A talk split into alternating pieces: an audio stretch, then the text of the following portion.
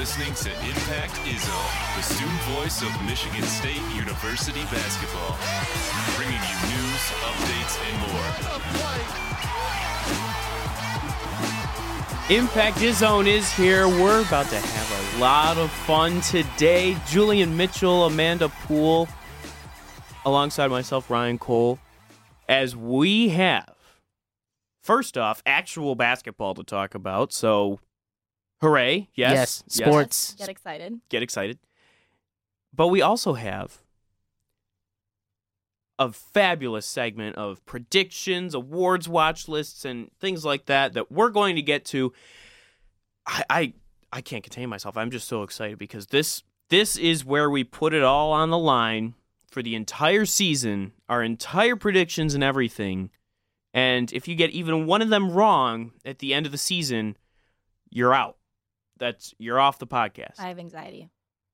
Okay, that's good. I have a perpetual thought that I'm going to get fired from any job that I'm in. So Oh, like yeah. this is fine. This This- is okay. this it's going to happen fine. at some so I don't have an office or anything It's here. like- It's like the the fire all around you, right? This is fine. this is fine. It's okay. Well, uh very excited to have you guys along here. Episode three of Impact Zone season six. And let's get started off. We're just gonna keep this quick, talking about the exhibition game uh, at the Breslin Center on Tuesday night. That was against Northern Michigan, Division Two Northern Michigan. And well, it was a game for about 30 seconds. And then uh, Michigan State did what they're supposed to do in an exhibition game. They wallop the Wildcats. 93 to 47 was the final score.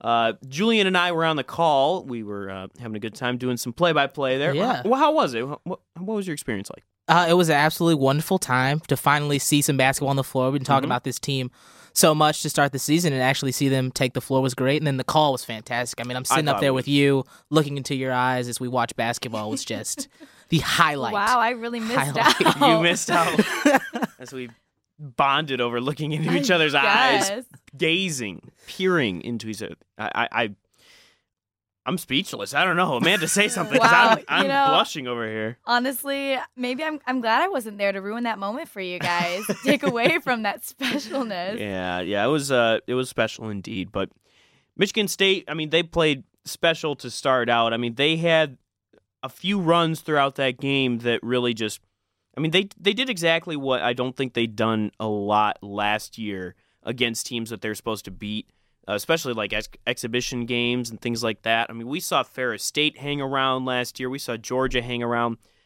against Northern Michigan, who just had their first winning season since 2006 to 2007, by the way, up there in Marquette. They took them down from the start. It was 43 to 13 at the half. At the half, Northern had uh, was shooting five of 32 at the break. So, if you want to look at, you know, Michigan State's individual stats, we're going to get to that. But first off, they started off with some great defense. Yeah, defense was the key in this one, and that's why, as you kind of alluded to, the Northern Michigan was not allowed to stick around in this basketball game. The defense was fantastic. Izzo came in with the game plan of keying in on Naba Echols and Isaiah Johnson, the two guards for Northern Michigan, and they did a nice job of that. Winston played great defense, but also the game plan, like I said, was great. They did a nice job of not switching on ball screens. They brought two men up to sort of shadow Echols and keep him from getting a driving lane, but there was no switching involved. Winston stayed on his man, and all around, it was just a great effort. He kept trying to split that defense, and it, it just wouldn't really work because I don't think he had ever played against such talented, you know, bigs as as Michigan State has. So, speaking of talented bigs, it really centered around Nick Ward. Nick Ward, 24 points on the day, 8 of 13 shooting, 9 rebounds. Uh, and, then, I mean, the rebounding margin, not surprised. It was 57 32 in favor of Michigan State. Uh, the Spartans shot uh, pretty well from the field. I'm also trying to figure out this box score thing uh, that, Oh, that Michigan State has switched to. I'm not going to go on a Tom Izzo rant about it in the direction of uh, Mex Carey, the SID, but um, I definitely preferred the old box scores. So i as far as uh, that goes, I'm trying to figure out what Michigan State shot throughout the day. 29 of 59, which is 49.2%. 49.2%. Yes, okay. We found that. Six of 22 from three. That's the only problem. And I think one of the issues was a guy like Josh Langford didn't really play that well. And when he disappeared, you could you could tell. Now he shot eight free throws and made all eight, so he ended up with 12 points. But on two of eight from the field and 0 for four from three, Josh Langford, I think that was that was one of the big takeaways from that game is he's a very important key as far as if he disappears, Michigan State, it, you kind of notice it. Well, he's just kind of that consistent player that we all look to, or, you know, the, the fans, the coaches, they all see him as that consistent player that's always going to be there doing his job. And if he's not there, yeah, you're going to notice, especially um, if he's not playing to his potential. And especially against a D2 Northern Michigan team. You'd Oh, think yeah. you'd think that's a team that he can get a lot of those pull-up jumpers, mid-range shots that he knocked down so well last year. Uh, I, I wonder, you know, where he is going into this year. Look, maybe it was just a tough game, you know, and, and maybe we're overrating the the issues there, but um, something to watch there for sure. Cassius Winston played well as well. 13 points on six of eight shooting. He hit one of his two three point attempts.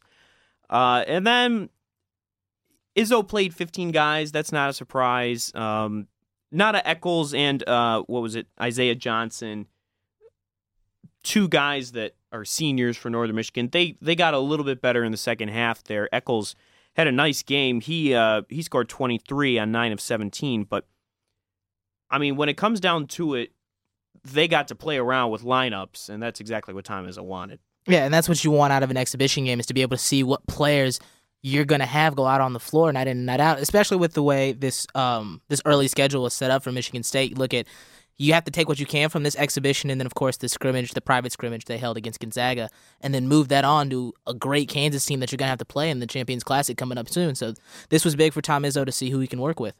Xavier Tillman, 10 rebounds on the day. He led Michigan State in rebounds. I picked him to uh, be the leading scorer. That was definitely a wrong pick because he only had seven.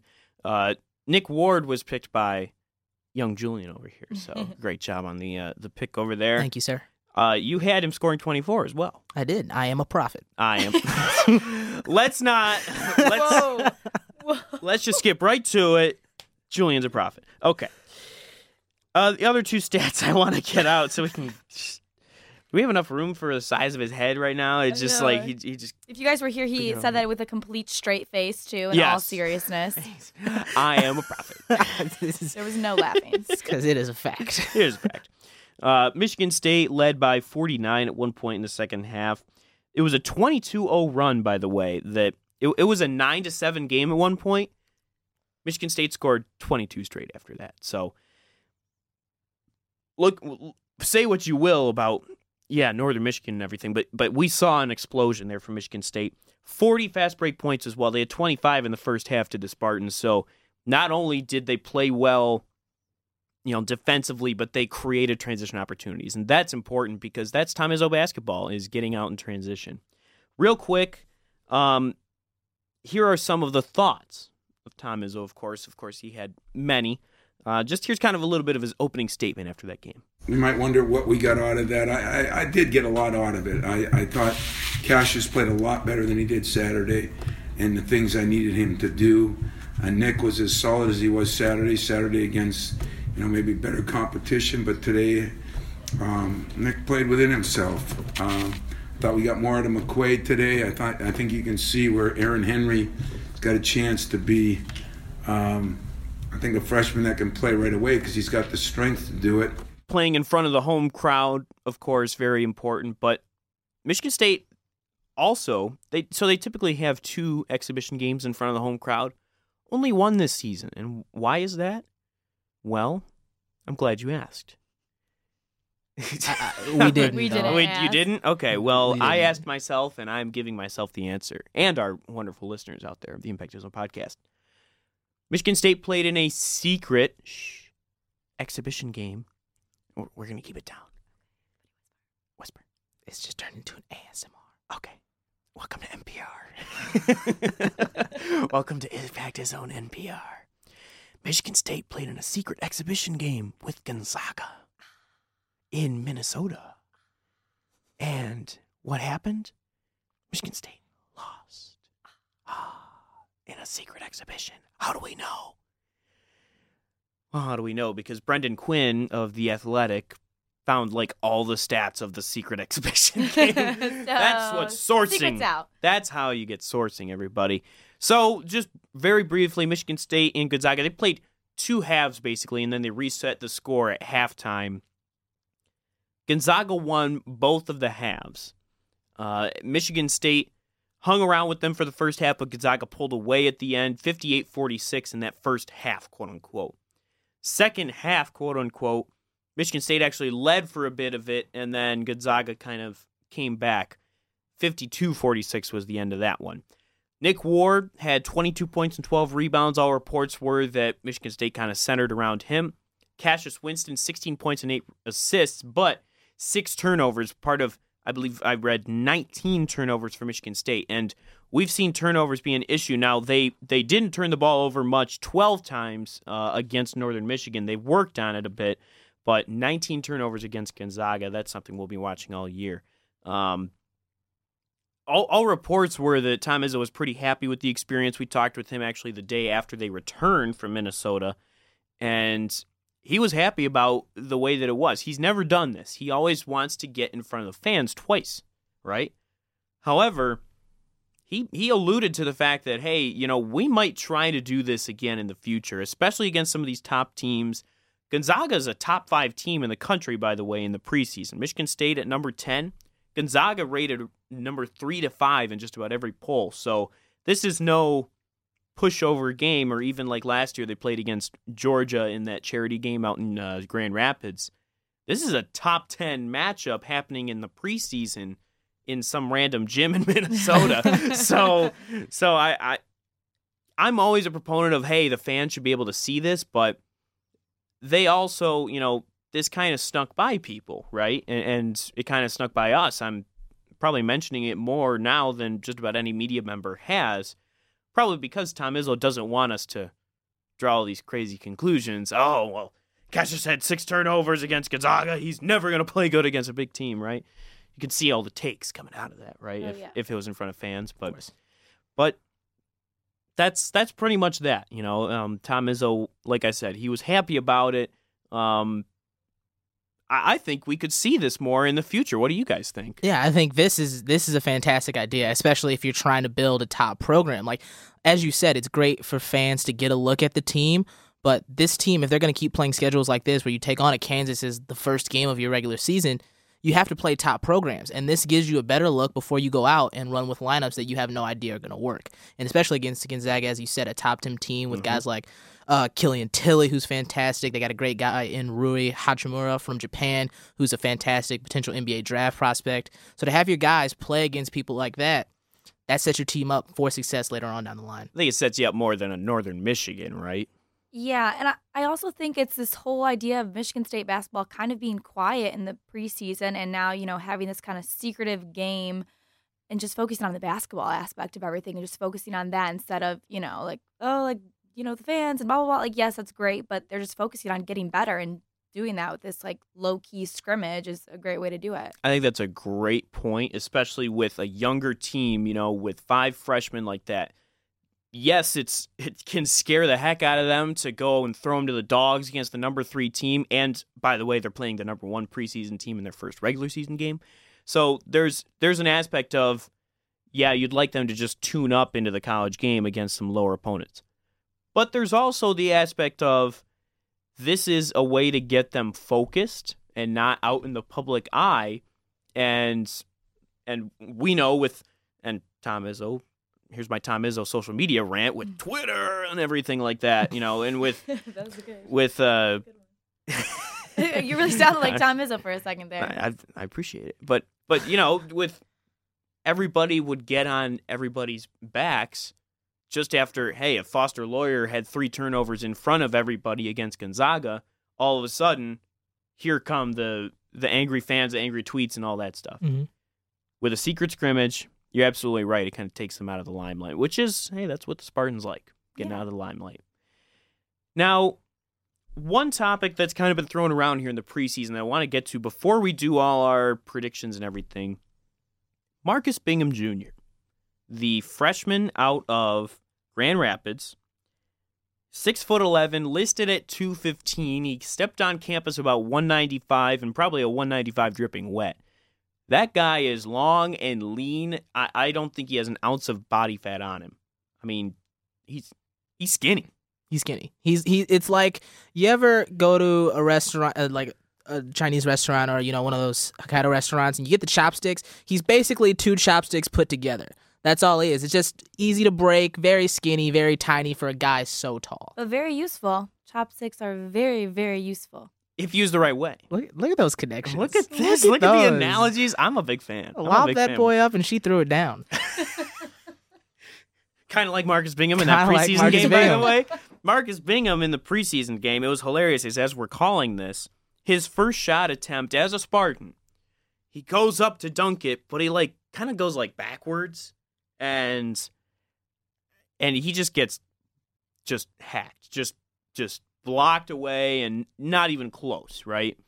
He he just didn't have the power to put it in. And Julian and I are calling the game, and I, I just kind of say, you know that's that's what we're talking about with Marcus Bingham. He's got to be stronger, right, and attack the rim more, you know, and go get it. What does he do after that? I think it was like the next three possessions. It was three point make from the corner, put back dunk off of a three from Langford, I believe, and then another like three, and then an and one.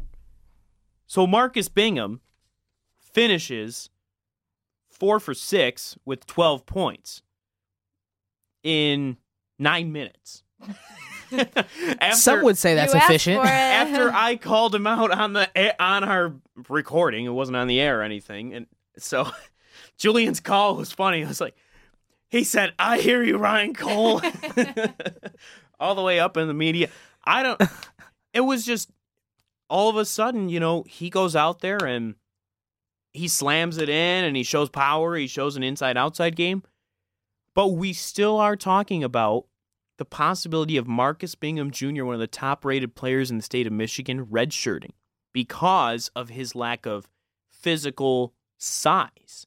And that's been probably the biggest topic with this team right now is does Marcus Bingham redshirt or not? Because if he plays one minute against Kansas, he's done. He can't redshirt.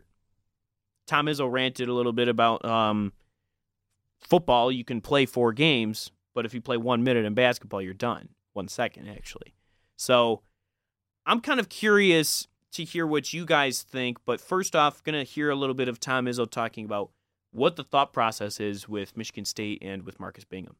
I told DJ on the bench, you know, we're not sure what we're going to do with Marcus, and he scores 100 points, and uh, now he probably thinks he's ready for stardom. But he did do a nice job. It just, uh, you know, we got to make some decisions. We're going to talk to his family. Uh, it's, it's a matter of whether he's strong enough to play against certain players. So Marcus Bingham, like I said, 6'11", 195, four-star recruit, one of the most talented players in the state of Michigan, and we're talking about him redshirting. I mean, Julian, what do you think as far as what Michigan State should do or what they think they will do here? I think Tom Izzo is in quite a pickle with this one. I think this is this, as we said, going through his highlights in that exhibition game. This is a very, very talented prospect. He can shoot the ball. He can dunk. He's so tall. His wingspan is absolutely ridiculous, even longer than Jaren Jackson Jr.'s when he was here. And it, it's hard to see a guy like him redshirting. I think that's definitely it's hard to keep a talent like him off the floor. But I would understand it. I think he definitely needs to develop some strength, and especially if you're playing in the Big Ten and against you know other guys like the players Kansas has, he's gonna get bodied. He's gonna get boxed around. He's gonna get in foul trouble, so he won't end up seeing that many minutes. And then also Michigan State has a lot of depth at that position. You look at Nick Ward, a Xavier Tillman, a Kenny Goins, a Kyle Kyle Ahrens. All those guys have to play at some point, and it gets down to the point of where does Izzo see him slotted in that rotation? Is he gonna play enough that redshirting him won't matter? Um, so it'll be an interesting decision. I feel like Michigan State is gonna have to. I think they're gonna end up playing him. I think Marcus Bingham feels that he wants to play and he can play at this level, and I think Izzo is gonna is gonna let him go. So one vote for not redshirting him. I'm gonna Amanda, what do you second think? that. I'm You're gonna gonna second, second that. that. vote. Okay. I think that yes, just like Julian said, he has so much potential with his wingspan, his height, his Seven five wingspan by literally the way. like, Seven five. That's like three of me. That's Okay, that's like one in like a half. Okay, you Let's do the math saying. before we say that. We gotta be we gotta be factual here on the Impact Zone podcast. It's dramatic, that's all. No, but literally, he has so much potential with his body. And the thing is, improving in this year, I mean, the Spartan program is the program to have the most improvement. Tom Izzo is that coach to really help him and, and focus on him, um, improving his skill set and his body. I know that, you know, a couple players have already gone through huge body changes Nick Ward, Xavier Tillman. I mean, what's to say Marcus isn't another one of these body changes that the Spartans um, help throughout the season? and especially with and so if he redshirts, he can still work out with the team. He still practices and everything. He just can't play in games. But I agree on that with with the fact that I think Nick Ward and Xavier Tillman saw what they have to play against and felt what they have to play against, and that's what pushed them to get better in the offseason. Marcus Bingham, I think if you like we said, throwing him to the dogs, right?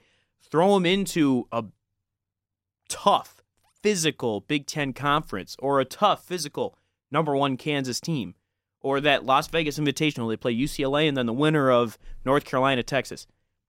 Throw him into those situations, and I think he will realize okay, I'm not ready, but, you know, get through my freshman season, and then I can bulk up, especially in the off season, and work on eating everything and get into the weight room. And so I, I, I agree. I think we'll make it three for three. I think he's just too talented to leave off the court too. We saw that in the exhibition game. I I think that given everything in the situation, he he needs to play. And Michigan State, especially in the front court, the front court's not nearly as deep as it was last year. Even though he's a wiry string bean, I think you still need him as an extra body in the front court Yeah. too. So I think Michigan State needs him, and I think he needs Michigan State. I think he needs to play. So I think we're going to make it three for three here, which which is crazy. You know, we're allowed to disagree on the podcast, by the way. We can. Hey, don't look at me. I started this off. You all followed the prophet. The prophet. I knew that was coming.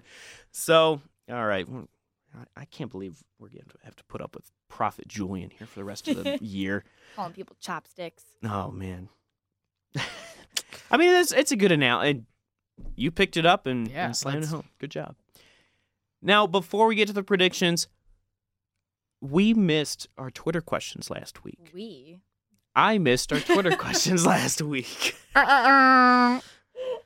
Unbelievable. This is this is crazy. I've never had two people come in to the podcast and just think they own the thing. Also, I haven't ever had really like new Just- members. It's been, it's been- yeah, uh, so I understand. But hey, it's okay. It's fine. I I will take the blame. We missed our hashtag Impact Zone Twitter questions. You can always tweet at us using that hashtag. Hashtag Impact Zone. Let us know your thoughts, just your questions, what what what you think of uh, you know, Julian and Amanda's first appearances on the show. If you agree that Julian's a prophet, anything. Hashtag Impact Zone. Let's get two Twitter questions in for today about this team before we get into our predictions. We'll keep this brief because the predictions are the meat of the show. Let's be honest. Ryan Rubinowitz at Ryan Rubinowitz four, one of our impactors here and a co-host of the Green and White Report with young Julian over there, the My prophet. guy. Says a lot of hype around Foster Loyer coming into this season. How much can Spartan fans expect to see him on the court, and what will his role be? Hashtag Impact Zone. So I'm going to start with Amanda over here, the the young man out of Clarkston, Michigan, Mr. Basketball, Foster Loyer. Well, seeing him in the exhibition game was good. You saw him do his thing. He wasn't kind of scared to, you know, throw those assists. And I don't know. I think he has a lot of work to do on defense, Mhm. a lot of work. Um, it just depends on how well he does with that and how much Cassius is, you know, willing to let him get on the court and and I I just don't think he's going to see that much playing time just because the conference is going to be tough. And I think Cassius can hold his own with the starting lineup they have. But um, I know that Izzo sees a lot in Foster, and I don't know, his role could just be to give Cassius a little break here and there. Yeah, I would agree with Amanda. I definitely Foster played 12 minutes in the exhibition game. Cassius only played 22. I definitely see a range sort of like that going forward throughout the regular season. I think Cassius plays a few more minutes, so Loyer will be around maybe a 10 or less minute guy. I think he's definitely someone who gives Winston breaks so he can sit on the bench, catch some breath, but he's just so undersized, and he is a great player. There's no doubt about that. But a guy who's undersized, a freshman he's not necessarily ready yet Mm-hmm. to be the definitive backup point guard and split minutes with Winston back there. I think he's definitely someone who's who's going to be in there to ball handle as quarters end out. I guess we're going three for three on this one too. My one of my biggest takes about this freshman class is everybody's excited about Foster Loyer. I think he's going to struggle a little more than people think this year.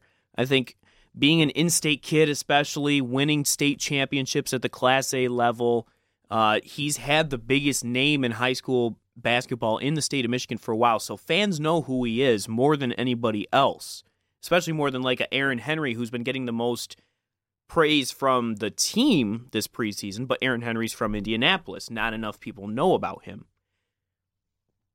Foster Loyer, I think, is going to struggle a little more than people think. We actually saw Matt McQuaid play point guard before Foster Loyer did in that exhibition game. I mean, that's that I think should scare some fans a little bit and give you pause and say, hey, maybe Foster Loyer doesn't have as much of good grace as we think he does as far as Tom Izzo in, in the rotation. So, what is his role? I think his role has got to be, hey, Matt McQuaid shouldn't have to play back point guard. Let's that's first of all is you've got to be the backup Foster Loyer. But Cassius Winston played 28.1 minutes a game last year. I think he bumps that up to about 30, which means Foster, I think he got to play that other 10 and he's got to get better defensively. You're exactly right, Amanda. That's that's what's lacking the most with Foster Loyer. We I saw him get um you know, he he's going to work at it. You know he will because he wants to be a great guard here and he will, but I just don't think it's this year. So that's my that's my pick. Foster Loyer I think struggles a little more. Yes, he can pass, but I mean the defense defensive deficiencies are going to be too much to put him on the court more than 10 minutes. So so we'll see, but I, I, I think he's going to struggle a little more than people think this year. That's just me. Next question. At Thomas underscore Kafori, our international correspondent, Tom Kafori, uh, also a former roommate of mine. Do you feel the success of this team hinges on the overall play of Cassius Winston? I want to start with the prophet, Julian. There's a hundred percent no doubt in my mind that the success hinges on Cassius Winston, and, and I think you know a big thing, as I said a, a couple of times, is that college basketball is predicated on guards and defense, and especially a Michigan State team. It's what Izzo prides himself on is having a great guard who can who can play. And Winston has got to step up. He's got to be more of an offensive scorer for this team, putting it on the deck, taking it to the basket, mm-hmm. because that's only going to get the spread out the floor more and be kicks and dishes to Matt McQuaid for three, Tillman from 15 feet. He has to open up so much within this offense for all the players. Whatever he does, wherever he goes, that's where Michigan State is going to go. Amanda. Yeah, I agree. I agree with that. I also just think that Nick Ward is right there with him as in team leaders and if the team is successful or not. Both of those players are going to be that deciding factor, both of them. Cassius, yes, because he's the leader on the court, but so is Nick Ward down there, and they're mm-hmm. each specific roles that they're playing on the court. It's going to be a huge factor. I am going to. I think this is a good progression. You said 100% Cassius Winston, Julian. You were about 50 50, Amanda. I think it's 100% on Nick Ward. I think it is more than Cassius Winston because we've seen Cassius Winston, I think, be more consistent. We saw him lead the team in minutes, or he's the leading returner in minutes at least, leading returner in points. I think what takes this team to the next level is Nick Ward becoming just dominant down low. I mean, dominant. And that begins and ends with staying on the court and not fouling as much on defense. So I think I think we've seen what we can get with Cassius Winston as far as a Spartan, you know, outlook as far as the program is you kind of you know what you're getting with Cassius.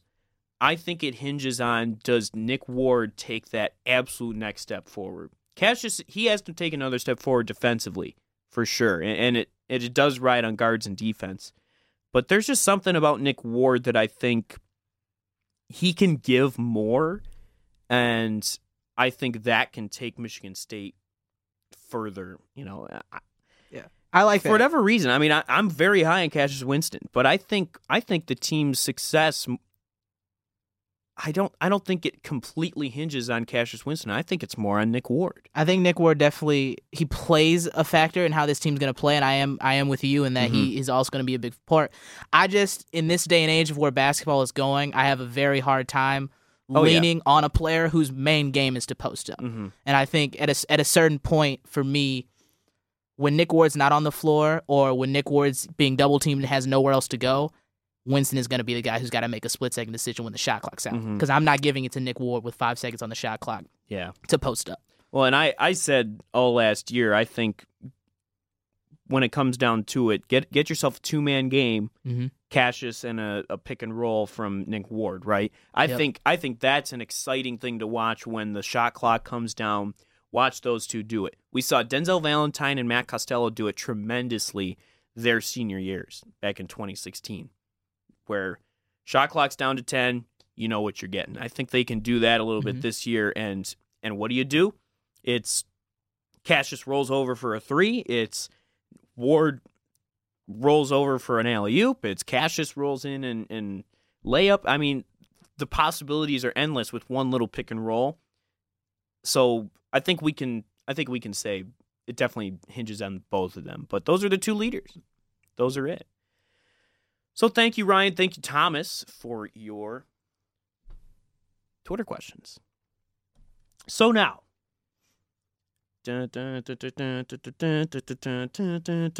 I've had that song in my head forever, ever since they played it just nonstop at the football game, you know? Yeah, I'm so Rocky. glad you Rocky it with Lombardi. Look, Amanda. Wow. Oh my that wasn't goodness. necessary. I was- I am on your side with that, that, was one a cheap shot. because okay? Rocky is beautiful. No, I'm and- so glad you shared it with us. Love the energy. Wow. Wow. It's prediction time. Michigan State basketball. Here we go. You lay it out all on the line for the glory of bragging rights at the end of the season. That's it. Let's make our predictions. Let's begin with what do you think Michigan State's regular season record will be? And we'll go overall and in the Big Ten. So I'm going to start with Julian over here. Okay. All right. Starting off with my predictions. The prophet. So The everybody prophet. pay attention. The prophet. Pay you know. attention. Listen up. Listen up. Listen up. Because I'm. Listen here. Make sure you pay attention because I'm going to speak in a parable, and you gotta you gotta get this. You gotta Oh, pick this oh, one up. man. But so my prediction is that Michigan State will finish with an overall record of 26 and 5, 17 and 3 in the Big 10. I have losses to Kansas to start the season.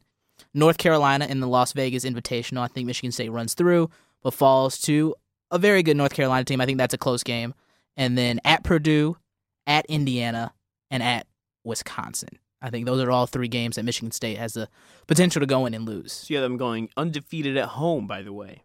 Two I do. neutral site losses and three on the road. I do. I think there are. I had some toss ups. I had a couple home losses, but I rolled with more away games. I think Michigan State picks it up on the Bre- in the Breslin on their floor, but heading to Purdue, then Assembly Hall in Indiana, Wisconsin. These are all games where the crowd is going to play a huge factor. They lost one game at home last year, by the way. That was the Michigan game. So we'll just keep that in mind. They've lost just about one or two home games each of the last few years. So that's that's just one that I'm throwing out there. I'm I'm not going to give mine away yet right now, but let's go to Amanda.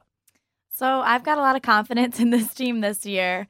Uh, I've got them 28-3 overall. Ooh, Yep. that's that's Okay, one. okay. Wow, hey, that was uh that was their regular season record last year, 28 and three. Let's just see if history repeats itself. Oh, okay. Mm. Yeah, I've got them. Same thing with Julian. I got them losing to Kansas, losing to North Carolina, and at Wisconsin. One Big Ten loss. Wow. That's it. So they that's a that's running away with the Big Ten right Oh, there. yeah. Yeah. I'm going lower than both of you. I, I'm saying they go 25 and six overall, 16 and four in Big Ten play. Uh, I, I will repeat the Kansas loss. I think all of us are picking that. We're going to talk about that game a little bit to end the show. Um, I will be there in, at the Champions Classic in Indianapolis with uh, Tino Abarca for Impact. I've got that loss. I've got them losing at Louisville, by the way. I've they go out to Las Vegas, and I think they win that tournament. Actually, I like their chances against UCLA and then North Carolina or Texas. But then they have to come home and then fly to Louisville to play in the Big Ten ACC Challenge. And I, for whatever reason, I just I've got a feeling about that game. Louisville's not super strong or anything. They're not what they used to be, but I I just have that one there. I've got four Big Ten losses. I say they lose at Penn State. I just for whatever reason I've I've liked Penn State. I know they lost Tony Carr, but um, uh, Shep Garner still comes back. They've got some good guys from the state of Pennsylvania. At Nebraska. Now, Nebraska getting a lot of preseason hype. They should have been in the tournament last year, by the way. They went 13 and 5 in the Big Ten and didn't make the tournament. I've got them losing on the road there. I've got them losing at home to Indiana. That's the one that I have them losing. Watch that shooting guard battle between the Langfords, Romeo and Josh. That's going to be a fun one. And then Michigan. I think they split with Michigan, so I, I, think the easy one is to take them to lose on the road at Michigan. MSU and Michigan, I, I think, are right there for the Big Ten, um, which we're going to get to in a second. But then I think they can clinch. Actually, you know what? I, I will. I'll hold it. I'll hold my Big Ten prediction until well now. What place does Michigan State finish in the Big Ten? Amanda, I'll start with you. Give me your top four in the Big Ten Conference. So I've got Michigan State finishing 1st mm-hmm. then U of M. Okay. Then Purdue's up there. Okay. And then Nebraska. Nebraska. Nebraska's going to sneak in there. They will. I think they they had their chance last year and they did prove themselves, but they just didn't make it. But this year I think is their year and but MSU's gonna gonna finish on top. MSU regular season champs. Yep. Second straight year. Oh yeah. In the eyes of Amanda Poole. Yep. Julian Mitchell.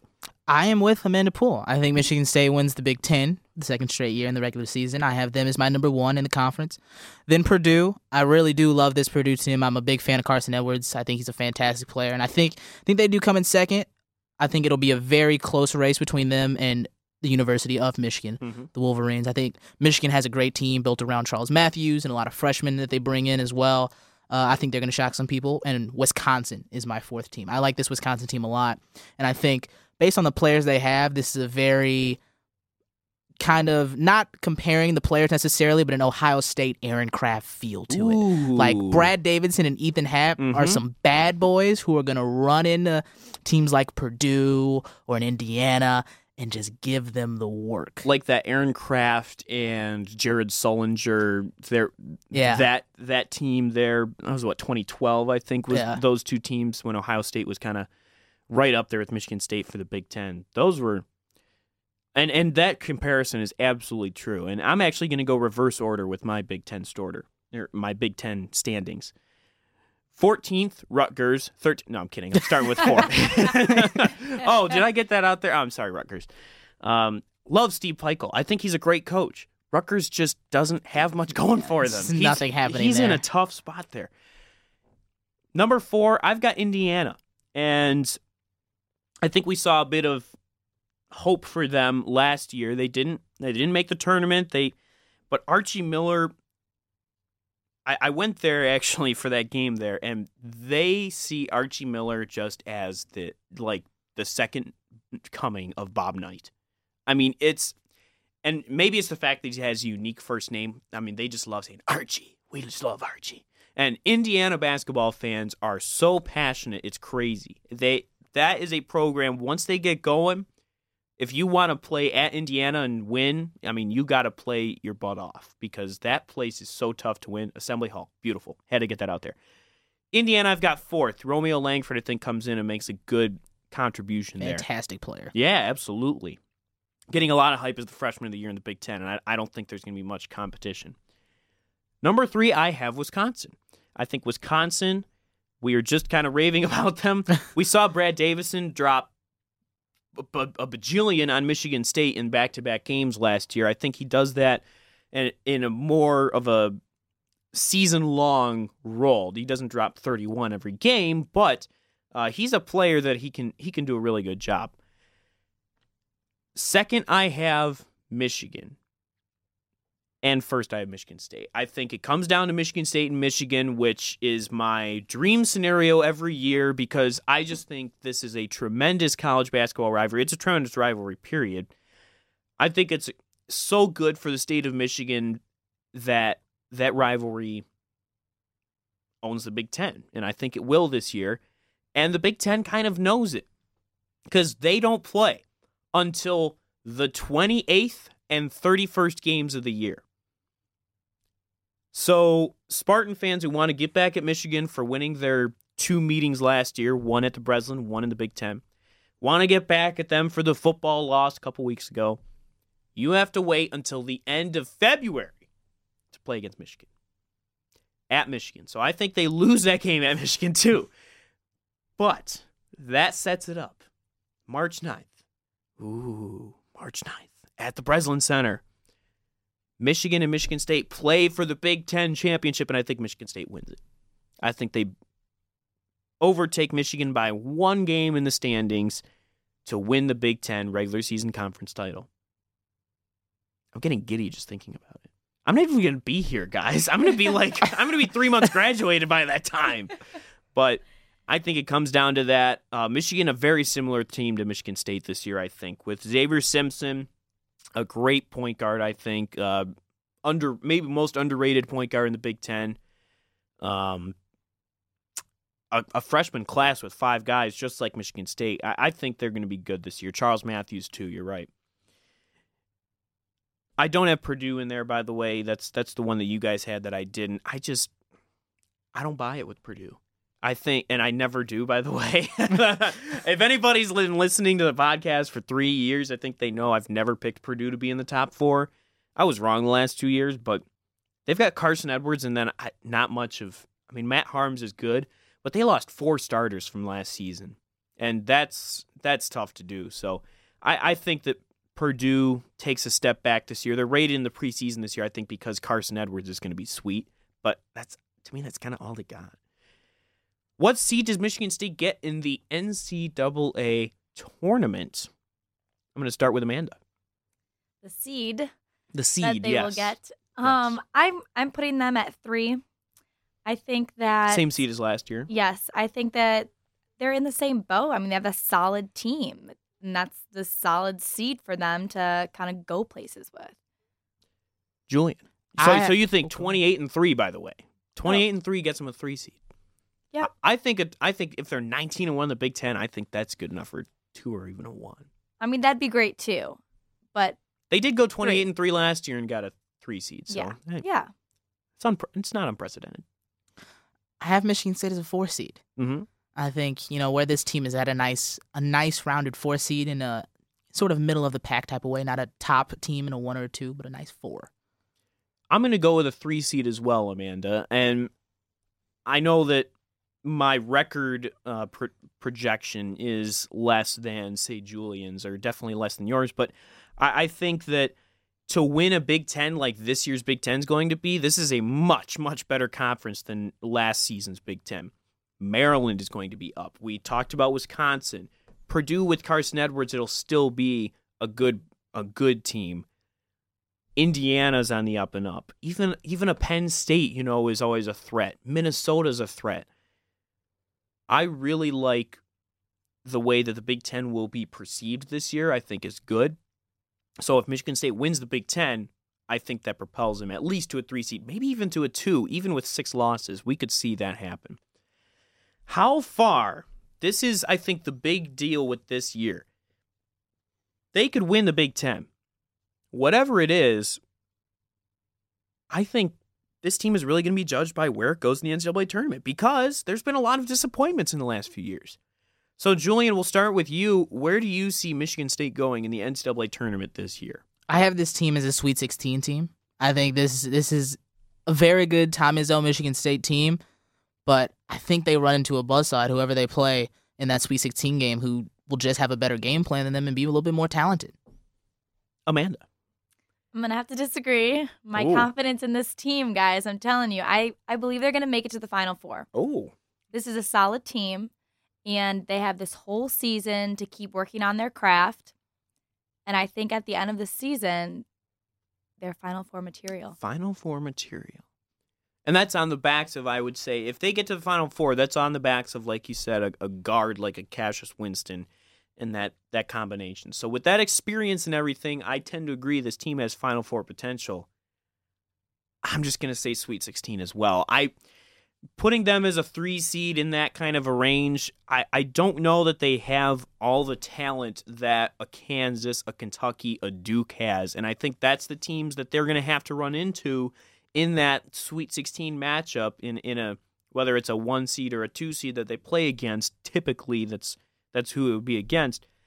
I just don't think they quite have that this year. Now, I say that this year because I think this this team is is going to be good. They're going to do a good job, and they can get to that second round of the second weekend of the tournament, which would be an upgrade from the last few years, right? But I think they can build really towards next season, especially if a Nick Ward stays. Now, that's the question here. Which players, if any, leave for the NBA draft? Because I think I think this year is kind of the warm up, the tune up year for 2019 to 20, which is, I think, the best shot for this team to get Izzo's second national title. Because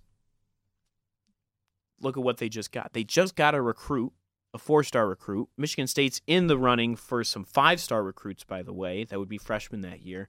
Also, another one, Rocket Watts, coming in. And then you look at a senior like Cassius Winston, Josh Langford, uh, Nick Ward potentially.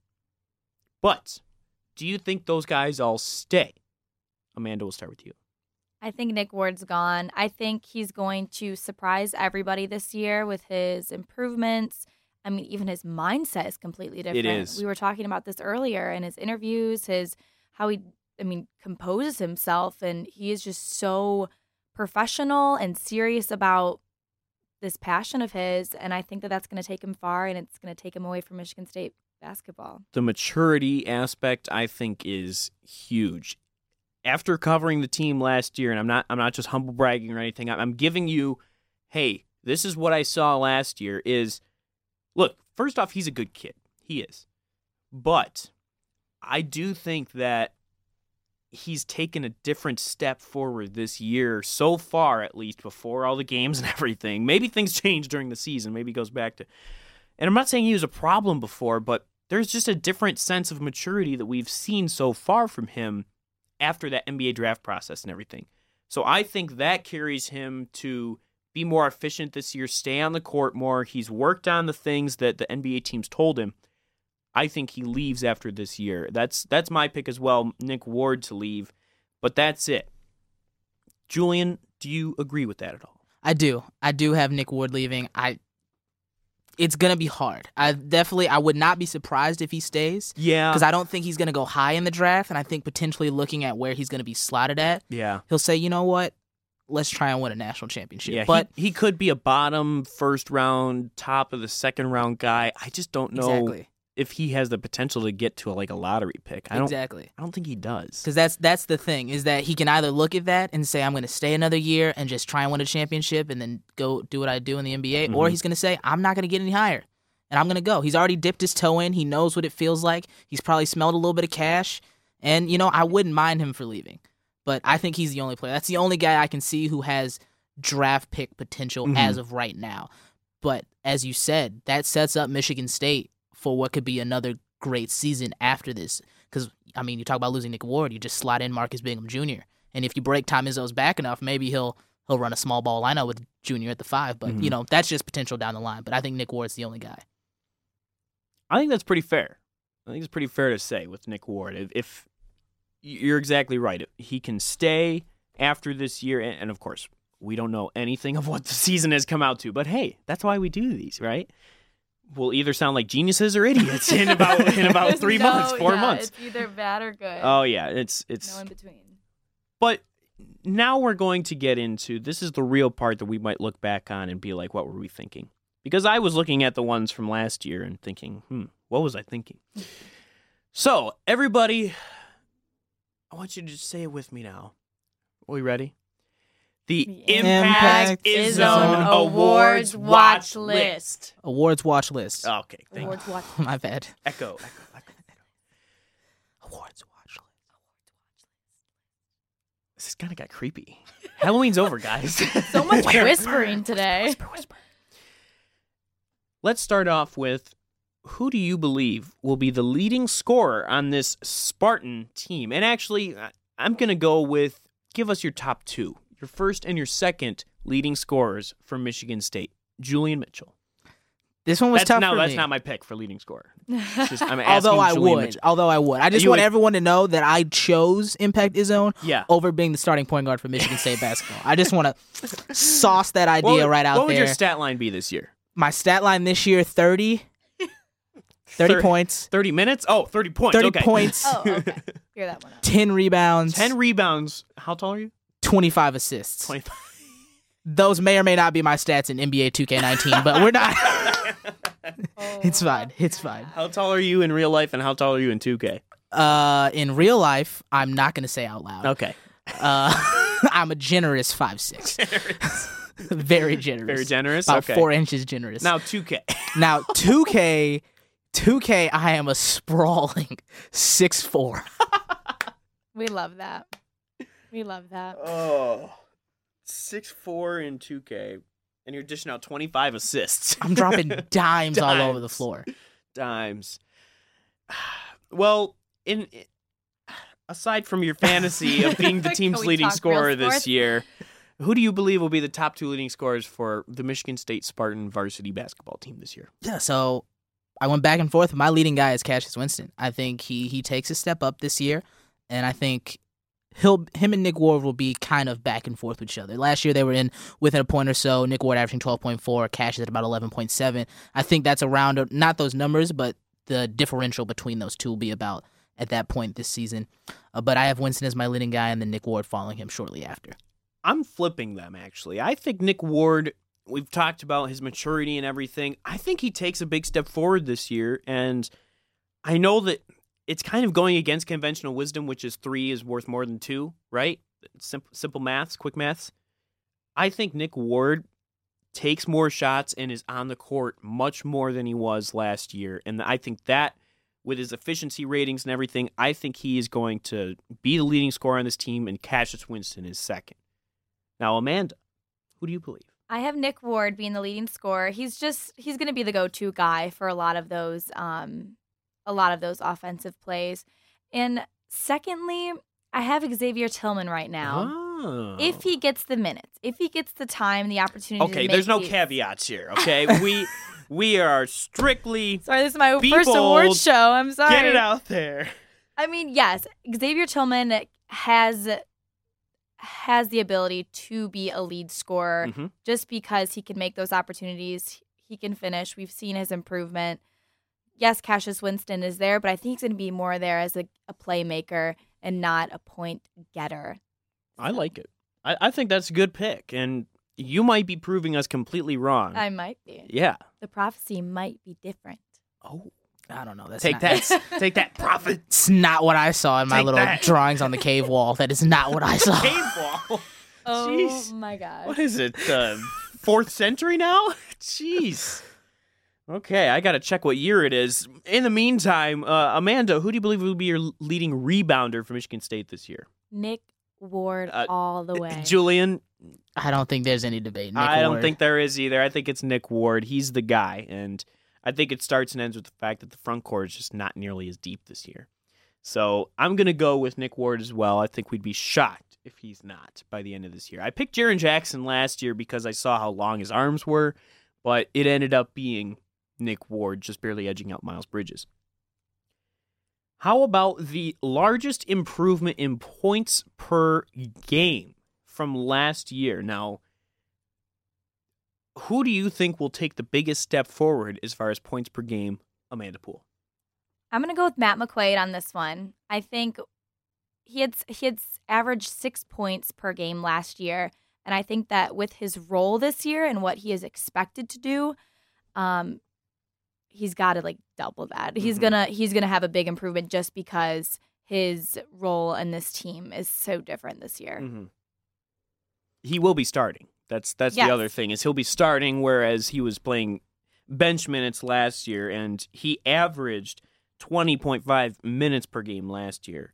So if he bumps that up towards twenty eight or thirty, there's a great shot I think at him improving his points per game big time. hmm And his his role definitely changes within the system For Because sure. he's got to be at least hitting three three pointers and then also putting it on the deck and getting to the basket. He so that's going to up his points. He does. My guy, it was hard to choose between you two, and I won't say who your pick was, but Amanda went with a six point averager in Matt McQuaid. So it was hard to pick another guy who's a low enough score for a larger improvement. But I went with Josh Langford. Langford at 11.7 points last year. He played a, a Matt McQuaid role, as Amanda would have Matt McQuaid play this year. I think Langford steps it up. He has to be at least the second or third point getter on this Michigan State team. And I see him as, if he's going to improve, a 15, 16 scoring guy for this Michigan State team. But that's my largest improvement, not a guy who's starting at like six or two points, but right. a guy who I, for me, needs to make a huge improvement. I think that's a good pick, and I, I don't know that he'll increase the most in points per game, Mm-hmm. but I think he he could improve even more on his consistency and his efficiency, especially from outside. So, good picks from the two of you, but you're wrong. It's Xavier Tillman. It's absolutely Xavier Tillman. He had 2.8 points per game last year. That's because he only played 8.7 minutes a game. Xavier Tillman. We're talking about him taking a starting role. Uh, Kenny Goins is starting right now at that four position, but I think he takes over, and I think Xavier Tillman can drop eight to ten points a game this year with his improved inside-outside game and just his improved body. I think it's actually not even going to be close. I think Xavier Tillman takes a giant leap forward offensively because he just didn't play much until January, February, March last year, especially March. So that's my pick. Maybe I'm just going off of, you know, my rocker here. I think it's not even going to be close with with Xavier Tillman, but that's just me. Breakout player. We pick this one every year, and you can kind of define it your own way. My basic way of defining it is who, who with with their expectations and what they've done before, who takes the biggest leap forward and breaks out the most of their shell that they're in and plays in a much higher role. I think last year, I don't know, who would you say was a breakout player last year? Could have been Josh Langford. He improved in his points per game a lot. I mean, Tillman basically broke out in March. Yeah, I was gonna say Yeah. Tillman. That could have been one. Yeah, he came right off the bench. No one really knew, but then they're like, okay, wow, he probably does have a lot of potential. but I, who do you guys think for this year as far as a breakout player?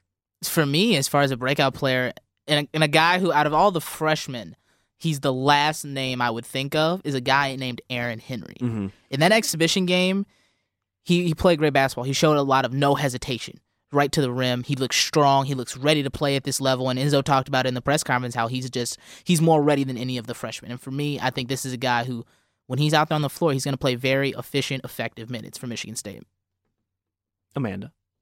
My breakout player is Kenny Goins. Okay. Yes, we can look on the exhibition game and see he had zero points and played for 20 minutes, but you can only go up from there. That's true. Yes, Yeah. yes, he can break out more from his exhibition, scoring wise. Yes. I mean, he wa- he had eight rebounds, two blocks, one steal. He's a go get it player. He's that kind of guy that he's always kind of there, and you don't really notice when he does outstanding stuff. So I think he's gonna just come out there and woo us with you know this being a big year for him. It's his last year, and it he's is.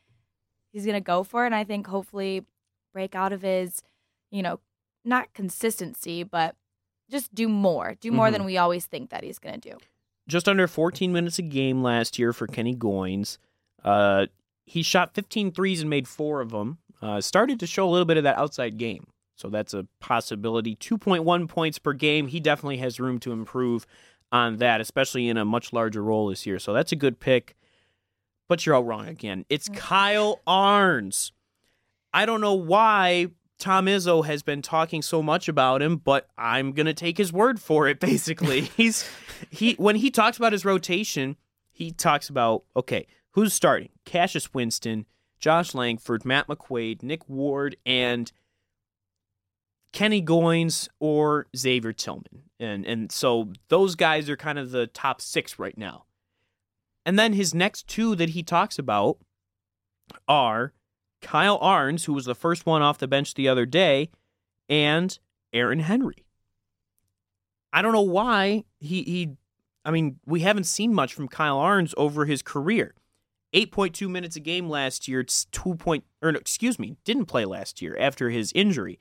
8.2 minutes a game, 2.6 points per game 2 seasons ago. I think he comes back and plays in that role of coming off the bench, playing solid defense and knocking down some threes. He's a physical player, he can drive to the basket.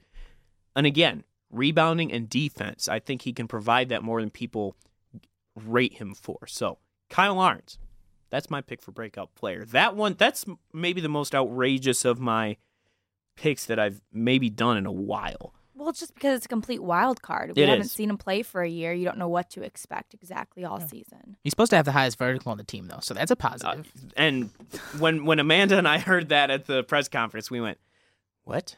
Excuse me. Highest vertical? Kyle Ahrens? Can we can we Yep, see evidence, that? Can we see evidence. the tape? Let's see the let's see the replay." But uh, for whatever reason, I'm picking Kyle Ahrens.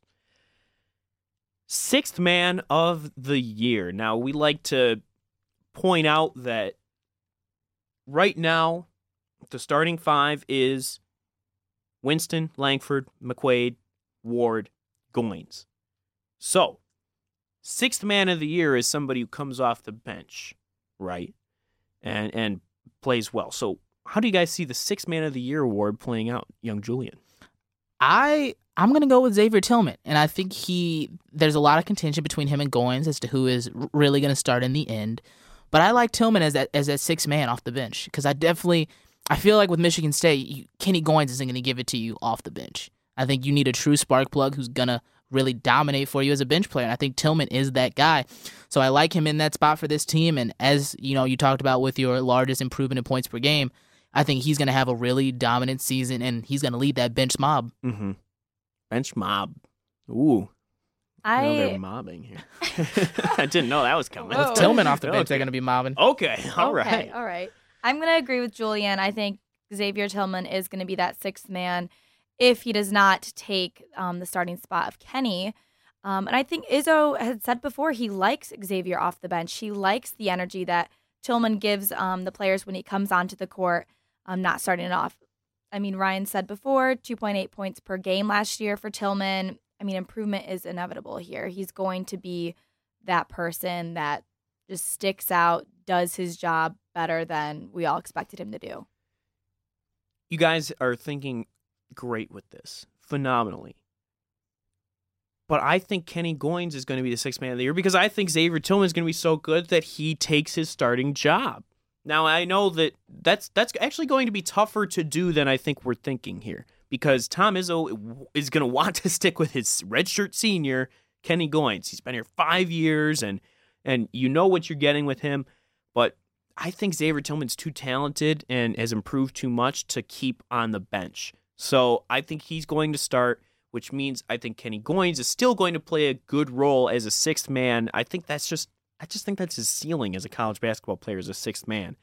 He can be a rebounder. We saw him get some phenomenal uh, rebound totals. He had nine in a game last year, 13 is his career high. That was against Louisville a few years ago. He's long, lean, and I think he can play good defense, and that's what a sixth man needs to do. So Kenny Goins is my sixth man of the year. Now, we're getting close here to the end here on the predictions and on the awards. We would be remiss. Now, we didn't even talk about this last year, actually, because there was one hotshot freshman, Jaren Jackson, who ended up being the number four pick in the NBA draft, and Xavier Tillman. We didn't think much of Xavier Tillman. He ended up breaking out by the end of the year. This year, there's a five man freshman class. So, we can have a spirited debate about this. Who will be the freshman of the year? Amanda. I'm going to go with Marcus Bingham Jr. Okay. If not redshirted, which we all agreed that he, sh- you know, No caveats.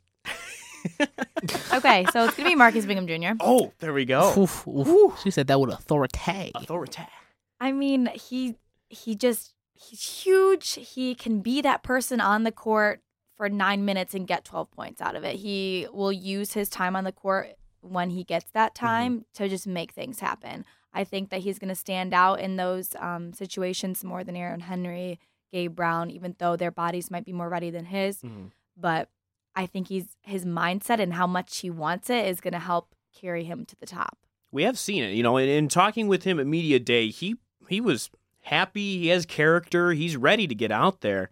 Uh, I just I just wonder how physically he can hold up. So, but you can't argue with six eleven. You know, that's just flat out, and we saw that outside shot too. Mhm. So he's he's got a lot of Jaren Jackson in him. He's he's not NBA ready like Jaren Jackson was, but he's got a lot of that in him. So I, I like the pick.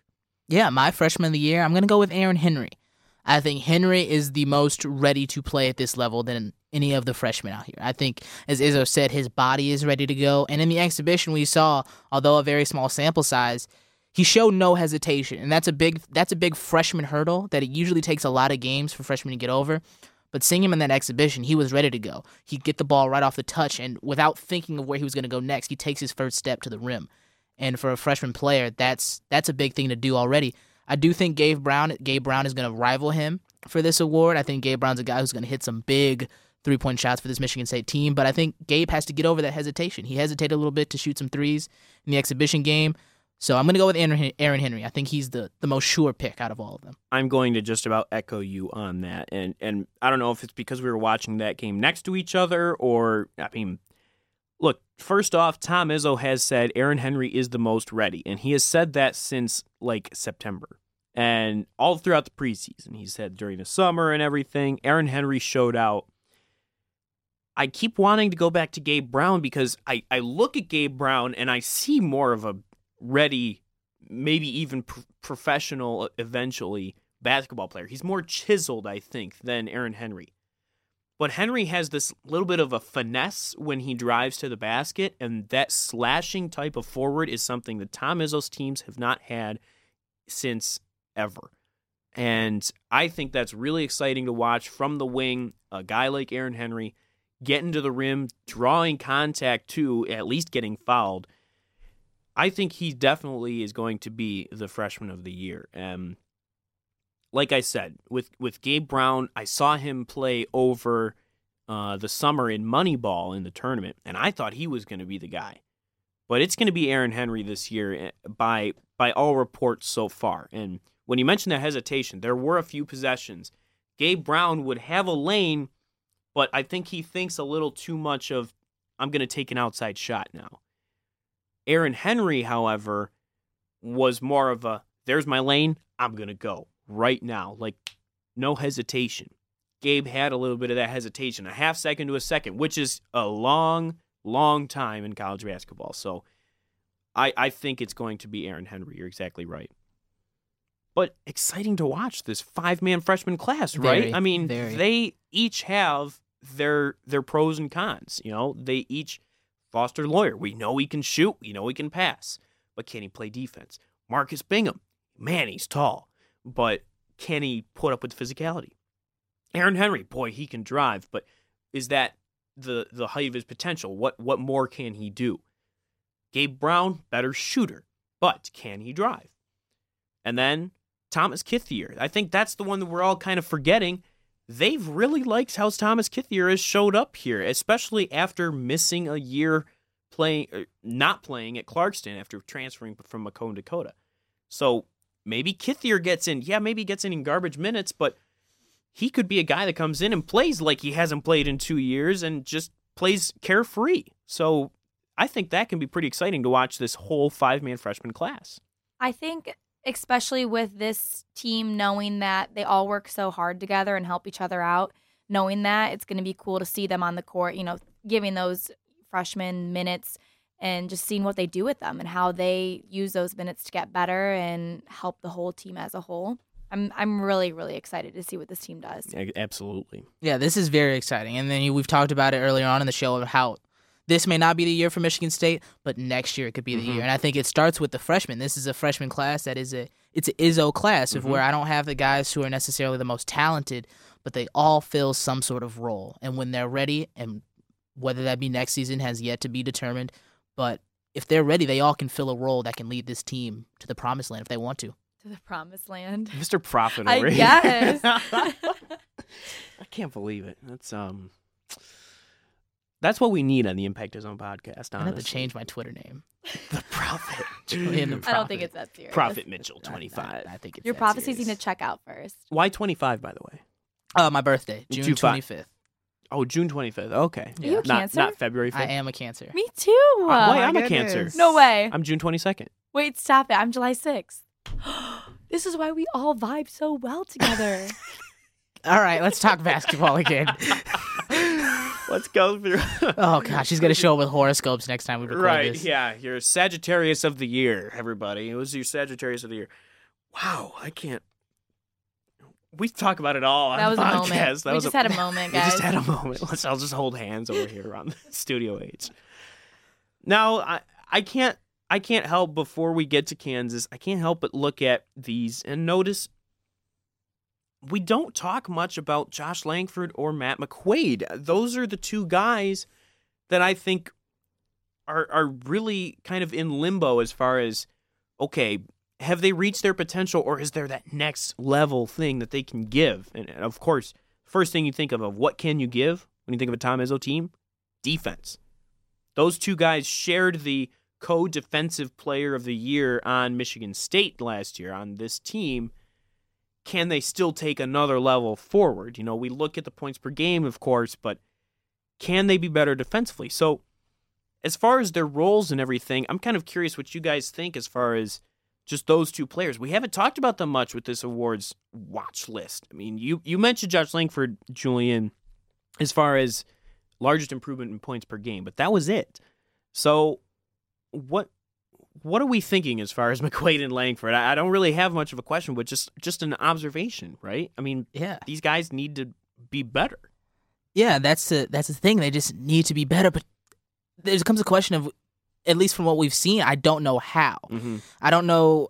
At least at that exhibition, I expected Langford to play better, and he just didn't. And I don't know how much of it is whether plays are being ran for him or if he's just not making the shots. But he had a lot of contested mid range and three pointers that he took that I was like, why are you taking this shot? Mm-hmm. And if you're going to take the next step for him, it's not just playing with the basketball and getting your shots there, but he just doesn't look great off the ball. His off the ball movement just isn't there, at least with the small sample size we have this season. And that's where he's got to step up is moving off of Cassius Winston, getting set with, you know, pin down screens to get him open. He's got to make those shots.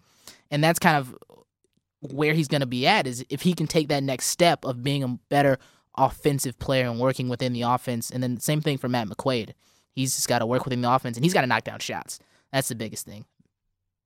Yeah, it's definitely something to point out just because there has been so much uh, like talk about all these other players and I think where they're getting this disconnect where they're not getting this light is because I feel like their their roles like yes their roles have changed but their skills and everything like that we haven't seen a huge change like you know Nick Ward's body's changed Xavier's improved so much we're excited to see his potential and what he does this year and for Josh Langford and Matt McQuaid it's just yep, this is another year. They're both captains. Mhm. We're going to see what they do. It's energetic. Like they're great leaders on the court. That's it. That's it. We're not talking about this is going to be their year, the rebounding, this, isn't this. Like it's just kind of, they're just very consistent players and it's hard to see the improvements.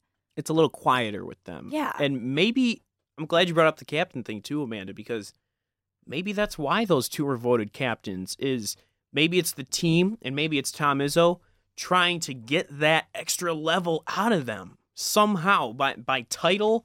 I mean, obviously, you don't need a title to lead. You don't need a title of captain to be a great college basketball player, but maybe that's what those guys need is that extra responsibility Yeah, it's pressure. to put pressure on them. Exactly. Maybe it's healthy pressure too.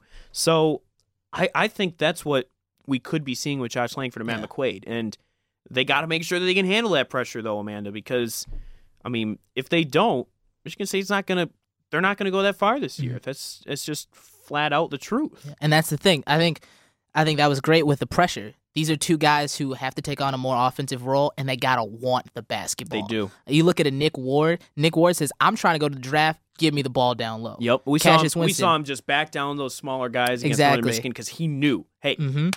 I got this. These Same guys, thing. these guys got Yep. nothing against me. But uh, when I watch Langford, when I watch McQuaid, they're content to do their side on the defensive end of the ball. But when it comes to offense, it's just motions. hmm But Langford, you got to be a better scorer. You got to want the basketball. You just say, "Hey, Cassius, this is my spot.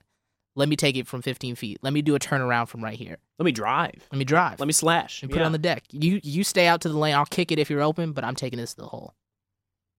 it's that's what these guys can do and and i think I, I think it's their time you know? They've been on campus long enough it's their time to take that next step forward. So I- i'm glad we talked about that because look i mean those two guys are you know yeah they're maybe not as flashy of names and everything as a cassius winston at the point guard position of course or nick ward we've seen with him but they're just as important.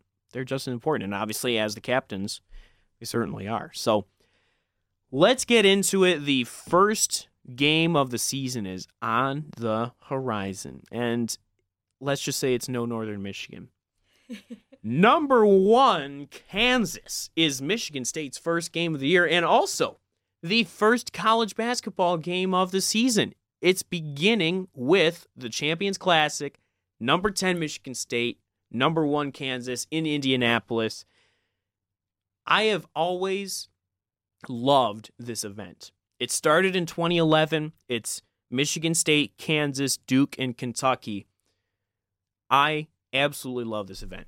It's like a Final Four, except on the first day of the season now. They just adjusted the season to where it begins with the Champions Classic. Now, ESPN runs the event. I'm sure ESPN had their own, you know, say on, you know, Yeah, hey, maybe we should start with, that a little bit. our event. But I've always just been fascinated with this event because it's so cool. You get a marquee matchup, two marquee matchups right off the bat. And Michigan State has historically done decent in this event. Kentucky and Duke, I believe, are the best records in this event. Kansas and Michigan State, not so much. But Michigan State does do well against Kansas. So I'm I'm really excited to see this. And when we talk about the preseason number one team for Kansas, it's not because they return a lot of guys. It's because of a lot of transfers and a lot of incoming guys. So I'm kind of curious to see how Kansas plays out there. Yeah, this is going to be a fantastic game. If you're a college basketball fan like I am and we are, this is you can't imagine a better way to start the season. You get a look at Kansas, Michigan State, and then Duke right after that. The Zion Williamson show. Uh-huh. RJ Barrett, stop it. Kentucky's got a great class freshman too. I mean, exactly. I'm. This is gonna be awesome. It's- and, and it was a, amazing. it was a blessing to get to go last year to watch Michigan State and Duke, number one versus number two last year. By the way, Michigan State not as highly rated as last year, but uh, losing that one in Chicago. But I just I was wow, this is so cool. Like finally here, you know. But but the breakdown on Kansas, Of course, yes. is that they've got a lot of transfers and Mhm. everything. Bill Self, a great coach and everything, but is this Kansas team one of the better ones that we've seen of Kansas in the last 10, 15 years? I think so. I think this is a very different Kansas team and a more Bill Self Kansas team, at least looking at the roster. Last year, and the a couple years before, he had to work a lot with the wings and guards who were ball handling that were a little bit out of his style, but he's back to a more traditional big men type of game. And you talk about the transfers. Dedric Lawson is one transfer from Memphis who is absolutely filthy, absolutely amazing, averaging 20 points per game last season. He's going to be a big wing for Bill Self to work with. He's got a great freshman point guard in Quentin Grimes, and then Lagerald Vick to his side, who's a sharpshooter. Um, he's got two fantastic big men down low. It's just a well-rounded, deep, just a great team for Bill Self to work with. And we saw Vick, you know, I, I think he's a heck of a player, but you also wonder with all these new pieces for them going against a team like Michigan State that has a little more experience 180 combined starts for Michigan State. Can they fix it all together in time for a quality opponent in Michigan State? So I think that's where Michigan State gets its shot. It's the experience of Michigan State against guys that just haven't played together as much in Kansas. Yeah, I definitely think experience is a huge factor in both of these teams. Michigan State has the experience in the program. They have these basketball players And together, yeah. Yes, yes. But Kansas has experienced just basketball in general. Even the transfers, they might Mhm. not be experienced in Kansas basketball, but they're experienced in basketball. I think that's what it comes down to. So this kind of combating both these teams are pretty similar in a lot of ways, and we're just going to see how how they play each other. It's going to be exciting. 7 o'clock on Tuesday, the Champions Classic from Indianapolis. Bankers Life Fieldhouse, a great arena, and that's amazing. that's the place where I kind of got my, you know, inkling of, hey, I'm going to go do this because Blake Froling and I went to go cover the Big Ten tournament at Bankers Life Fieldhouse in 2016, and so uh, I, I'm very excited to go back there. Uh, much more sure of myself in this business. Um, but we have to start off the season with more predictions, of course, right? Um, we will keep standings throughout the year as far as how we think it's going to play out. Davey won the uh, standings the last couple of years. I'm a little salty, so I'm looking to take out my anger on you guys. So no pressure. Looking forward to it. But uh, but as it goes, is you get one point for a win, right? If you pick the correct winning team, but also whichever one picks the closest scoring margin, the closest margin of victory, gets an extra point. So, for instance, in this exhibition game, Julian picked Michigan State by 13. I picked Michigan State by 20. Amanda picked Michigan State by 23. Should we have begun the standings with the exhibition game, Amanda would be leading 2 to 1 to 1 right now. But because I'm trying to win, we're not going to count the It's exhibition rigged. game. It is all rigged. rigged. no, we, we don't we don't count the exhibition season. But great job, Amanda. And uh, you're dead to me. So yeah. Wow. Okay. Oh, wow. I told you I'm taking this Such serious. negative vibe. I'm winning I this. thought we were all vibing cancers. Where where's the cancer love? well, but there's also like a competition among the Okay. cancers too, right? Yep. Very competitive. Very competitive. Also mm-hmm. very sensitive, so I might cry after this. But it's fine. Well, well then I'll I'll let you just get your pick out of the way right now so you can go cry about it. All right. Well, my pick is the. Stop. He's breaking down. Oh, I have the Kansas Jayhawks winning this game. I just think they're the more talented team, and Michigan State is not necessarily ready as of yet to take them on. So I think the Jayhawks win this one by a final score of 80 to 72. 80 to 72. Kansas, uh, they did beat Michigan State in the NCAA tournament two seasons ago now. Uh, 90 to 70. That was a much better Kansas team, obviously, than, than Michigan State was. But Amanda, I am going to pick Kansas over Michigan State. Yes, the team is going to win, but by 20. I have 85 65. I think Kansas is going to shut down Michigan State, and it's going to be a tough loss. big one.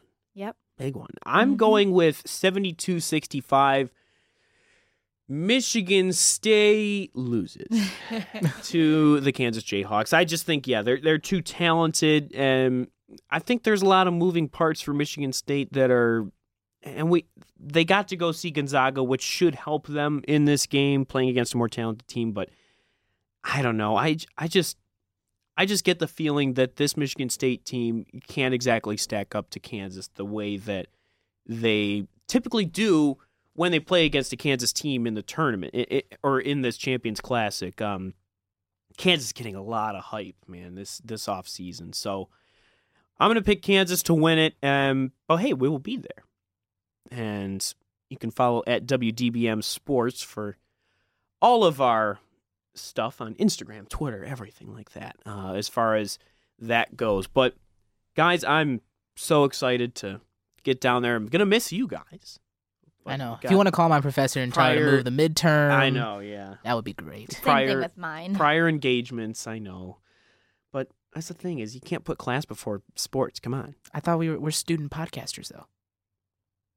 Or is that just another made up term? That's just like student athletes. Oh, like- Oh boy, oh boy, we're getting we're getting on the NCAA here, aren't we? As far as our terminology.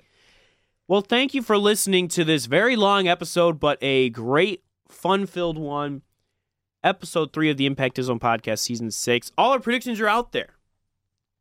Let's see how we do. Do you, who, do you guys? Are you guys confident? Are you Oh, co- oh yeah. Yeah? I think I'm gonna. I think I'm gonna be everybody else, everybody, including the prophecy. The prophet. Prophet, your your comments. I am the prophet. I I- think my, I- my I'm name the prophet. speaks for itself. Mine We'll did. see. We'll see. Well, on that happy note, thank you for listening to the Impact Zone podcast, everybody. Stay safe out there, and uh, let's get this college basketball season tipped off. Huge game for both teams, but especially Michigan State.